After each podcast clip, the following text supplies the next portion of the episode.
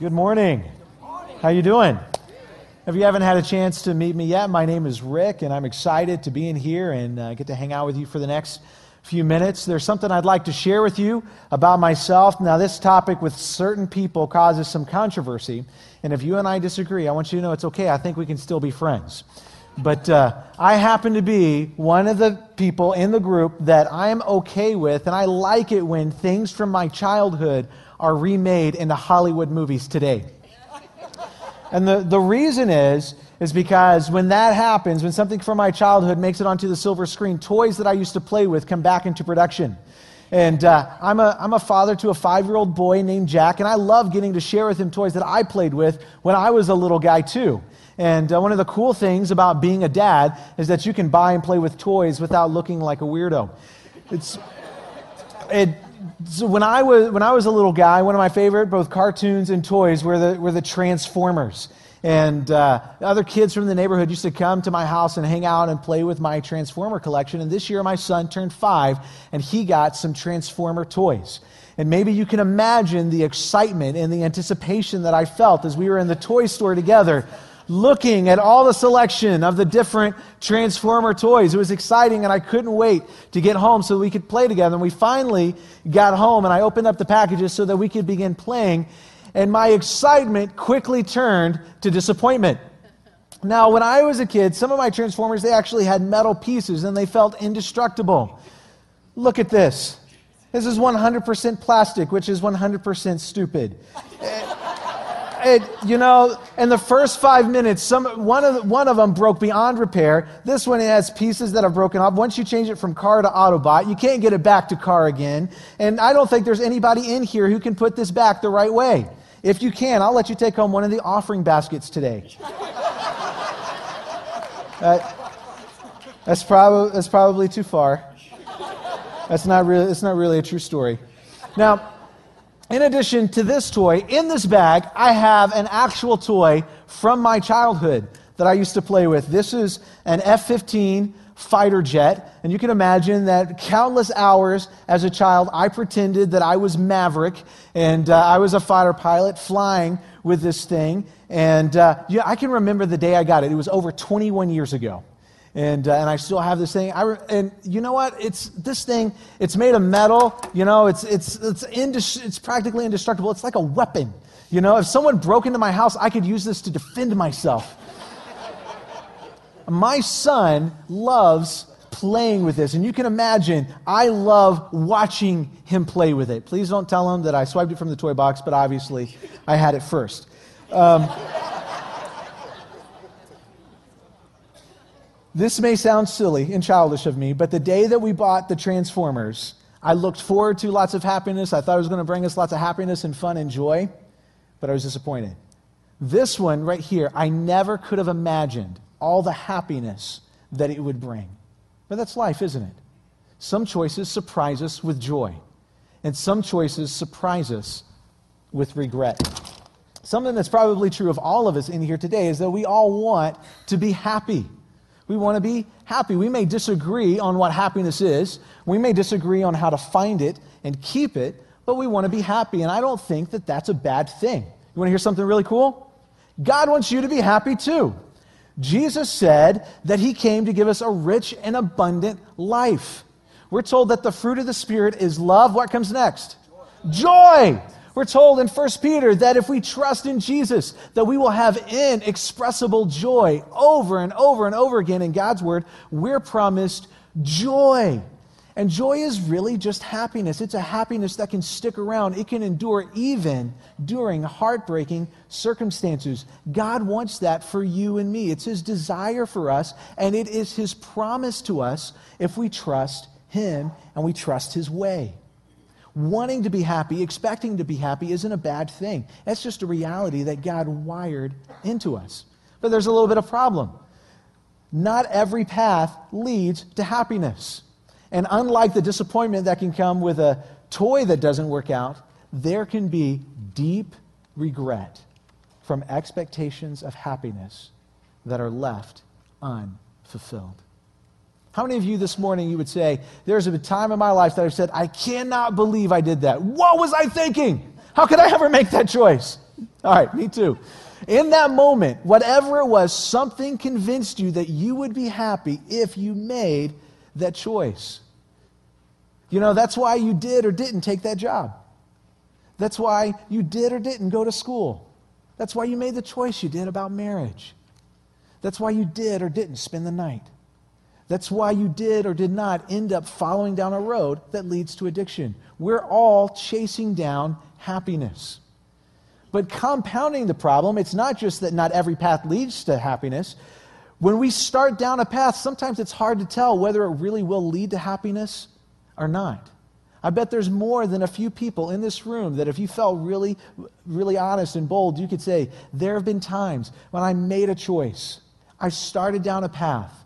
I took this direction, and I really thought that I would be happy in the end, but I'm not. And it really, really hurts. I'm convinced that God wants us to have life that is free of regret and a life that is filled with joy. His word is saturated with His wisdom and with His truth, and it will serve as a roadmap to us, for us, to happiness. Now, some of you may be thinking this morning, I don't know that I could be happy following a bunch of rules. I don't think that I could be happy, you know, just doing everything that says. I'm here at church. I'm hanging there with some people that I like. The coffee's good. I might be joining a small group. You know, I'm checking out the Jesus thing. I'm checking out the church thing. But I don't think I could be happy following a bunch of r- rules written by old guys from who knows when. I hear that. But what if I said this? What if it's not about rules? What if it's about rhythms? What if I said it's not about rules? It's about rhythms. If God really does want us to be happy, and it really is possible to avoid deep and devastating regret, wouldn't it make sense to at least consider the life and the rhythm that He is inviting us to? God wants to speak to you and speak to me today through His Word. It may be challenging, but it will be good. So let's dive in together to Psalm chapter 1. I want to go ahead and read the whole chapter. You're only going to see verse 1 uh, right now, but later we'll be able to track through the whole thing together. In Psalm chapter 1, this is what it says Oh, the joys of those who do not follow the advice of the wicked, or stand around with sinners, or join in with mockers, but they delight in the law of the Lord, meditating on it day and night. They are like trees planted along the riverbank, bearing fruit each season. Their leaves never wither, and they prosper in all that they do. But not the wicked. They are like worthless chaff scattered by the wind. They will be condemned at the time of judgment. Sinners will have no place among the godly. For the Lord watches over the path of the godly, but the path of the wicked leads to destruction. Now, some of you guys may be thinking, ouch, that sounds kind of harsh. I'm not sure that I'm really a big fan of that. Well, let me say this. If you'll just hang with me for the next few minutes, I think you'll see that these words are full of love and grace.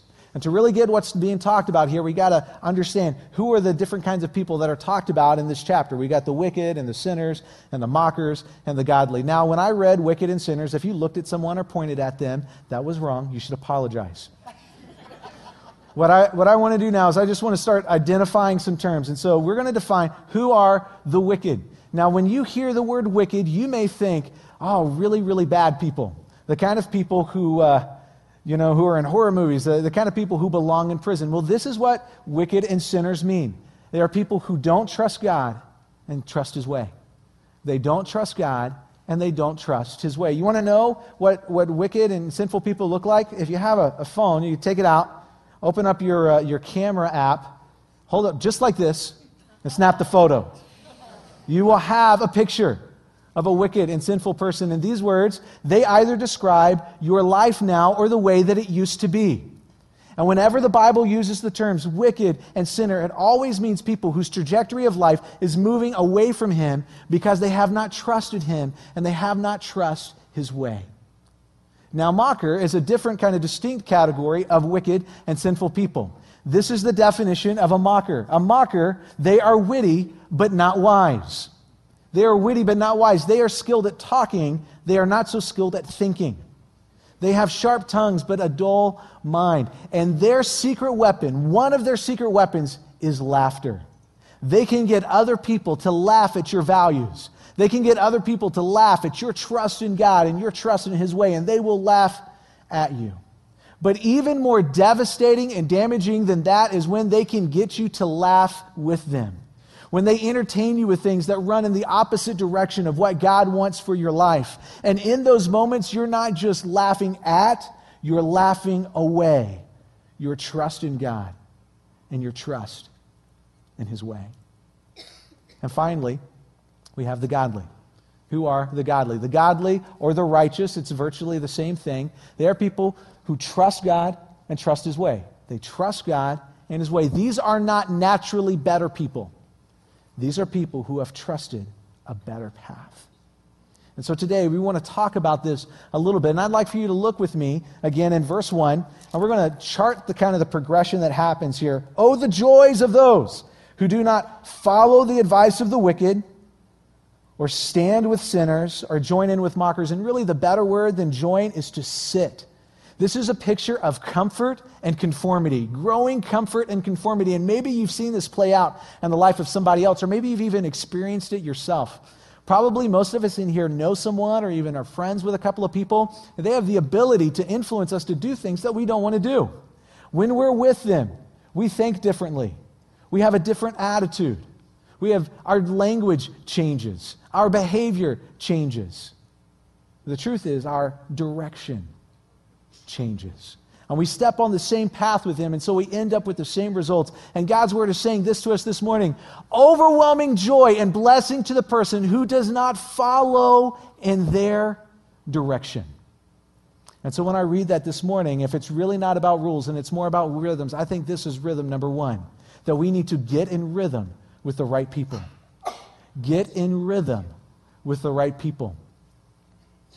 Some of the most powerful influences in your life will be the friendships that you choose.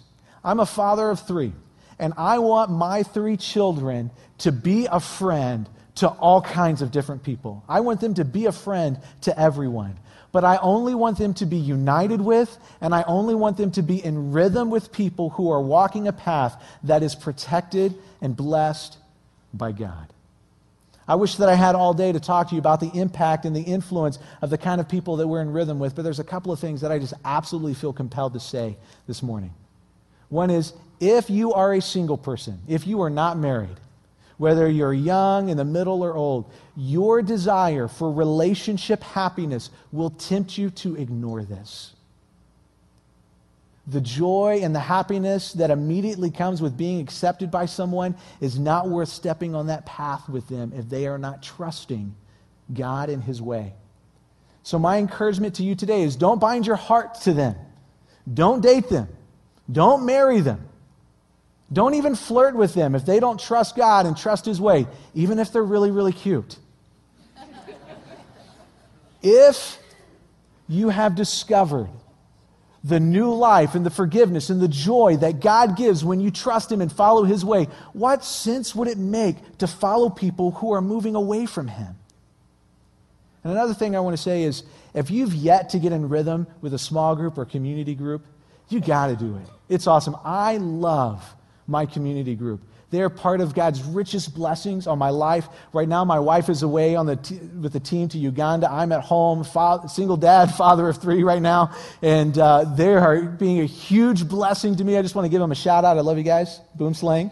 And uh, my life would not be what it is without my friends that I walk with in community group. So if you haven't done that yet, take that step, dive in. So I want to get in rhythm with the right people. Let's look at verse 2. It says this But they delight, this is the godly, they delight in the law of the Lord, meditating on it day and night. When I read this, this is what I hear get in rhythm with God's word. Get in rhythm with God's word. Now, some of you guys may be thinking, Rick, I thought you said that this isn't about rules, it's about rhythm. Who wants to celebrate rules? What have you been smoking? No kid everywhere, no kid anywhere has ever asked their parents for a rules themed birthday party. You can't find those decorations anywhere. I, I get that. Let me ask you this question Have you ever been to a country? Have you ever been to a place that doesn't have the same kind of law and protection that we have? Have you ever found yourself in a neighborhood that even the police don't like to go into? I've been to those places. I used to live in one of those places. When I lived in New Orleans, the neighborhood that I lived in, it turned into that every night. Every night I heard gunshots. One night I was outside my building, I heard a guy on the next street over get shot. When you have lived there and then you move out of it, you learn to delight in the law and the good life that it can give. God's law is more than just rules. It is His word, it is an expression of His love for us, and it is a roadmap to happiness. It is a roadmap to Him. It stands as warning signs, letting us know you're on the wrong path. This is how to get on the right path, and we know that by following it, we will find happiness, and if we forget it, it will end in regret the godly delight in God's word and meditate on it day and night. So, meditate, what does that mean? How do you do that? This is what it means. I want to define it for us right now. Meditate means to think about it, wrestle with it, act on it. Have you got a new gadget for Christmas this year? You opened it up, you wanted to look and see what all it did, you wanted to play with it? Let's approach God's word in the same way. Open it up, check it out. What can it do? Think about it, wrestle with it, act on it. This is what I mean by, by wrestling with it. Let's say you're flipping through and you're reading one morning and it says this Everything you do, do it as unto the Lord. Well, maybe you start asking yourself these kind of questions. If I approach my job as though it was unto Jesus, how would that affect the way I talk about my boss? If I approached making my kids' lunches before they go to school in the morning as an act of worship, how would that affect my attitude? As crazy it may sound, if I approach school as unto Jesus, how would it affect my studies? If you start doing stuff like that when you read God's word, you're wrestling with it, you're meditating on it, then act on it. And the reality is, most of us know how to do this already. We just do it without thinking about it. How many of you have ever said to someone, Hey, you know, I was thinking about what you said, and I've decided to. That's meditating. That's thinking about it, wrestling through it, and acting on it. Let's do it on purpose with God's word. It is a rhythm that leads to happiness. And I want to say one more thing about meditating. You can only meditate on what you memorize. If you don't remember what you read, it's just going to be a blank canvas. Read to remember. You don't have to remember a whole chapter, a sentence. And think on that. I don't know how you like to get into God's Word. Maybe it's something new for you. I like to read God's Word on my phone. I use something called YouVersion. It has an audio feature where somebody will read the Bible to me in an English accent. It makes me feel fancy. Whatever you do, do it. Jump in. All right, so we want to get in rhythm with the right people. We want to get in rhythm with God's Word, and there is great benefit to it. Check this out. Verse 3 they are like trees. This is the godly. They are like trees planted along the riverbank, bearing fruit each season. Their leaves never wither, and they prosper in all they do. If I'm in rhythm, if I'm in rhythm, my life will have purpose, I will produce good things, and I will be prosperous. If I'm in rhythm, I'll have purpose, produce good things, and I'll be prosperous. It says that the godly, they're like trees planted along the riverbank. When I hear planted, you know what that says? Purpose.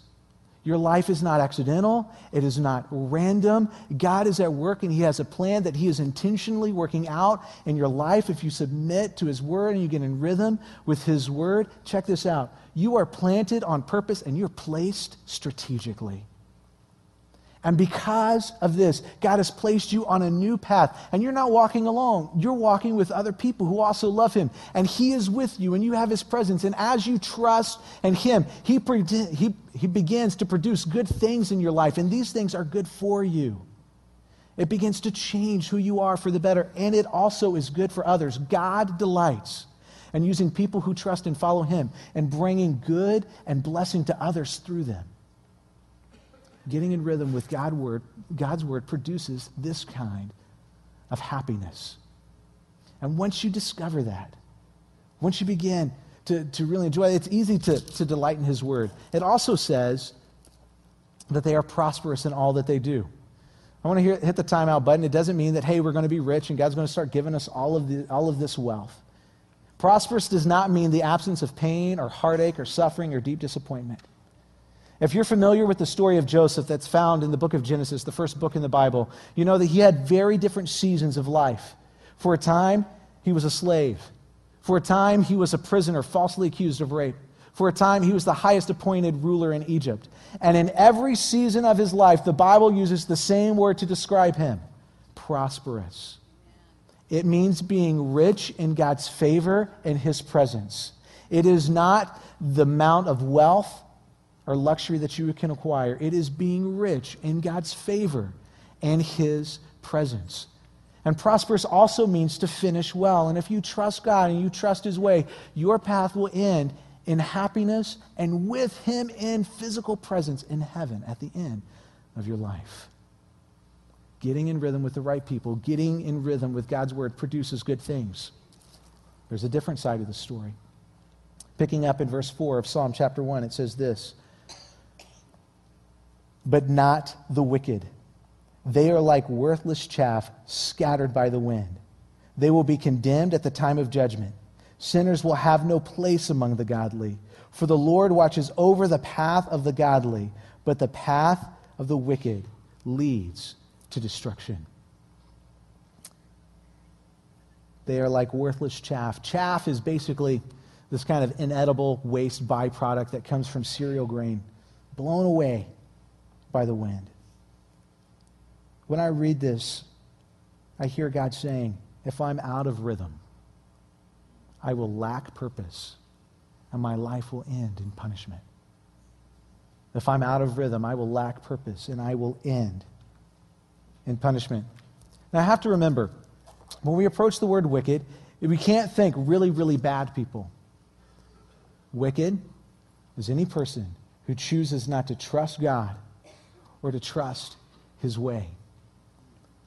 And if I choose not to trust God, and if I choose not to trust His way, my life is not going to have purpose. You can live for something good. You can try to live a moral life. You can try and do good things. But ultimately, at the end of that path, if it's been contrary to who God is and the way that He set out, it will be meaningless.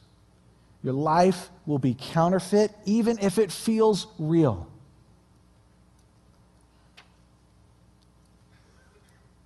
And it will end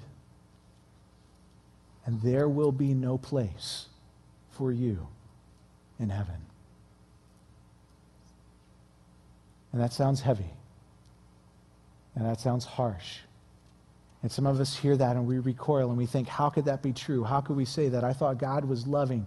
How could that be the reality? Why is this? It is because people who walk that path never chose to trust in God or never chose to trust in His way. Not every path in life leads to happiness. Not every path in life leads to the same place. Not every path in life leads to God. When I was in high school, my family went on a whitewater rafting trip. And uh, the day we went, we had this uh, river guide. He was this cool uh, old guy with a gnarly mustache named Smoke. And uh, before we started down the river that day, Smoke told us all the things that we needed to do to stay safe, and he told us some things not to do. Something interesting. As we were getting in the raft with him and he was explaining all this stuff, nobody thought Smoke was judgmental. And nobody doubted his goodness when he told us to stay in the boat and how to stay in the boat. It was because we could see the danger of falling out and floating down the river. That wouldn't be good. Our problem is that we can be really good sometimes at convincing ourselves that there's no danger in ignoring God and ignoring his way just for kicks, let's, let's imagine this for a moment. Let's imagine that you can go down the disobedient path and you can dodge all the consequences along the way. Well, there is a consequence that none of us can dodge. It doesn't matter how savvy you are, none of us can dodge death. It waits for us all. And when we walk through that door, we will forever experience the final destination of the path that we chose. There's another thing that I can remember that Smoke did that day as we were going down the river, before we got to the final, the most exciting, and the most dangerous rapid of the day, he called a timeout. And we pulled the raft over on the riverbank and we climbed up some rocks so we could look over what was coming ahead. And as we looked at those rapids, we were excited. But in that moment, none of us had to be convinced to listen to and to trust what Smoke said. That was automatic. Because we knew that it would be foolish to ignore him in that moment. This is a timeout moment.